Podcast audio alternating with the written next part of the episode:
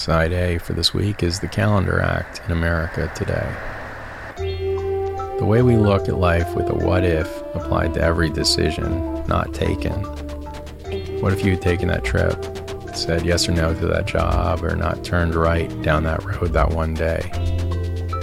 I'm not sure we're prepared for a loss of 11 days in September any more than people in 1752 were prepared for a loss of 11 days in September.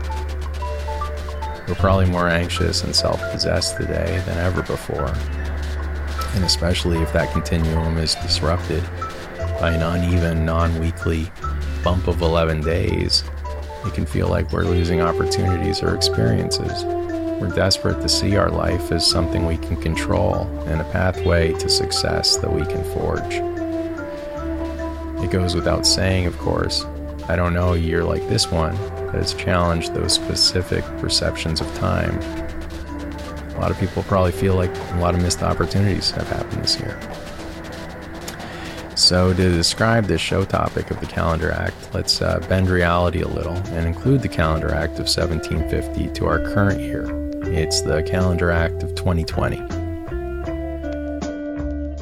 A lot of people were already talking about calendar preparedness near the end of 2019. China makes many of our clocks, and they indicated a time disruption of a few months might occur, or worse, an entire year.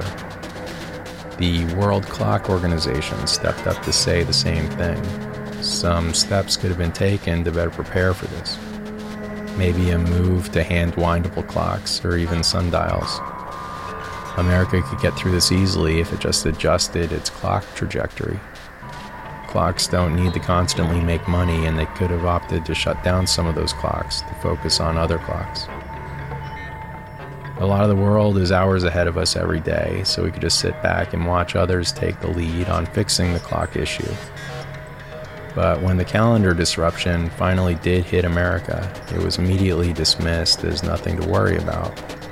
Time would march on because in America, time stops for nothing. Specifically, Americans were told to rev their clocks up. America had no clock problem. In fact, the New American Calendar was already a huge success. A big old ribbon ceremony for the giant Time Made Great Again and another one declaring mission accomplished covered the front lawn of the White House. An evening collection of senators passed the Calendar Act in a closed session a series of checks will be sent to millions of Americans to cover the cost of a month's worth of clocks and calendars. This will pretty much solve it. Time scientists are mocked for their efforts to explain how best to adjust to the new days. In a series of video ads, the president bounces his 38 year old daughter on his knee and tells the cameras, You're going to love our new dates. Just wait. A lot of people are talking about them. They're really something. It will be a few months before the Calendar Act is law. And the president brags to everyone you don't need to read it, you don't need to read the law. All the same while there's a coronavirus thing happening and it's not clear if people are dying because of the loss of time or the loss of life. People try and ask about COVID and they're told calendar as a reply. This is the new press conference. An aerosol spray can of COVID 19 is displayed and threatened to be sprayed on the face of anyone if you ask anything that isn't about calendar. The few reporters who insisted on asking about COVID have died.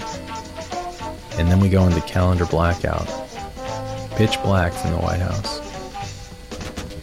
There had been daily calendar briefings when this started, but now nothing people are concerned that some sort of testing should be done on calendar formats, possibly. Will computers need new software to handle the new calendar? What about accounting? The president just shows up to his rallies and sprays COVID aerosol into the air and screams, Oh, they'll see what I mean about the calendar. Just watch, they'll see. They're asking an awful lot about the calendar, but they'll see what I mean. An entire stadium would scream, Clock, you're up, clock, you're up, describing the impending death of the current world calendar. Clock, you're up.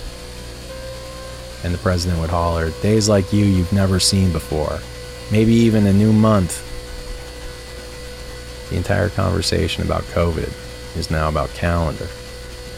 You'd like to learn more about this impending new date format, but the only footage you see of the president is him holding up a closed leather booklet to the camera and screaming calendar over and over. Calendar. It's all in there, he'd say, pointing to the booklet. His words are drowned out by a helicopter every time he talks. Some people are losing time, literally, their clocks are breaking, and cities are having difficulty finding all the gear needed to run clocks and dials and necessary timekeeping equipment. COVID is still happening at the same time as this, but it's gotten even less noticed by the government. And now we're entering hurricane season, but none of this matters. They have this new calendar act to focus on and yell loudly about.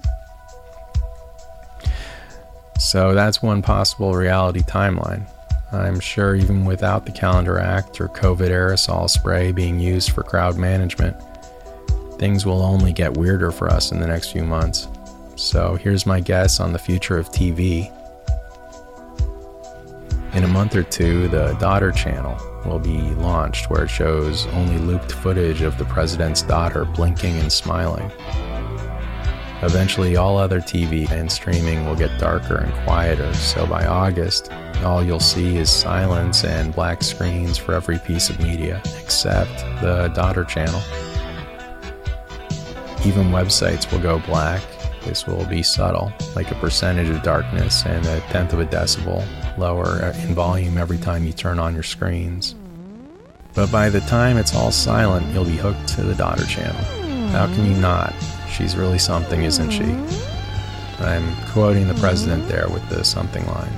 When you watch the daughter channel, all you hear is the president saying, She's really something. She's really something, isn't she? She's really something. Over and over. The daughter will be shown bouncing up and down, and occasionally she'll look into the camera and say, A vote for he is a vote for me.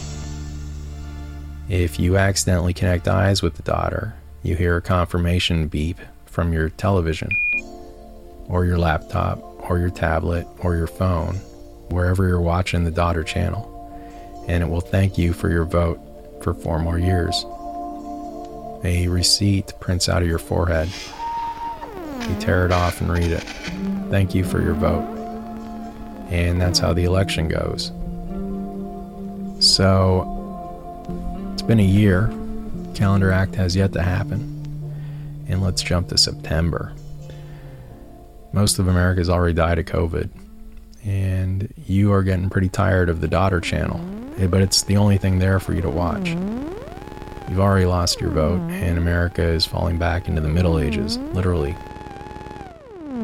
Then an order comes over the TV set. It's from Trump.